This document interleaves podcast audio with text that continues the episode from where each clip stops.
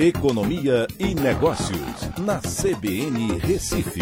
Oferecimento Cicred Recife e Seguros Unimed. Soluções em seguros e previdência complementar.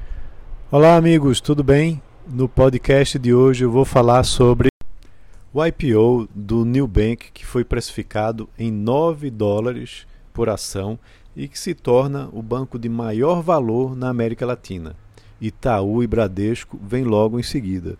Com esse valor, o Bank vai ser a quarta maior empresa em valor na B3, a Bolsa Brasileira, atrás apenas de Petrobras, Vale e Ambev. Mas por que esse valor todo mesmo? Né? É, o, o Bank nasceu da sociedade entre um colombiano, o Davi Vélez, uma brasileira, Cristina Junqueira, e um americano, Ed Weibel, em 2004, quando o colombiano tentou abrir uma conta num dos bancos tradicionais e, após muita dor de cabeça, não conseguiu tamanha burocracia que a gente tem nos bancos brasileiros e que tinha principalmente naquela época. Então, assim, eles desenvolveram um projeto né, criando o New Bank e simplificando todo o processo.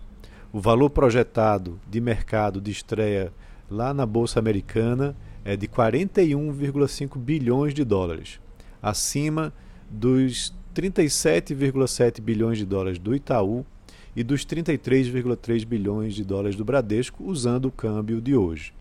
No início, o banco funcionava na casa de um dos sócios e os principais clientes eram os seus poucos funcionários. Hoje, eles têm 48 milhões de clientes. E na América Latina, né? não só aqui no Brasil. Apesar do grande número de clientes, o Nubank ainda opera no, no prejuízo. Mas para fintechs, isso não é mal avaliado pelo mercado, tamanho o potencial de crescimento que eles têm.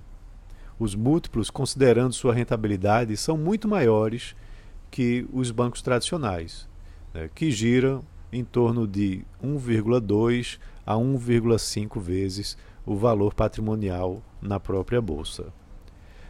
Num passo bastante inovador, o Nubank distribuiu 7,5 milhões de BDRs, que são recibos de ações é, americanas, já que essas ações não podem ser negociadas aqui no Brasil, aos seus clientes, num valor de 63,18 milhões de reais. Esse número representa mais do que o total de investidores que existem hoje na B3.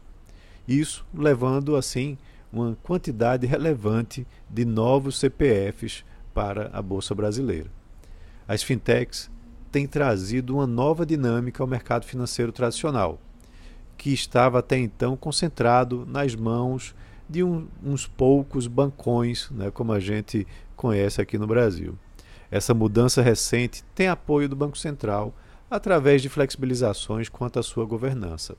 Mas isso pode, inclusive, mudar no futuro até mesmo pelo tamanho que esses bancos estão é, atingindo é, e também a sua relevância no mercado, que pode trazer aí alterações em relação aos seus concorrentes. Então é isso, um abraço a todos e até a próxima.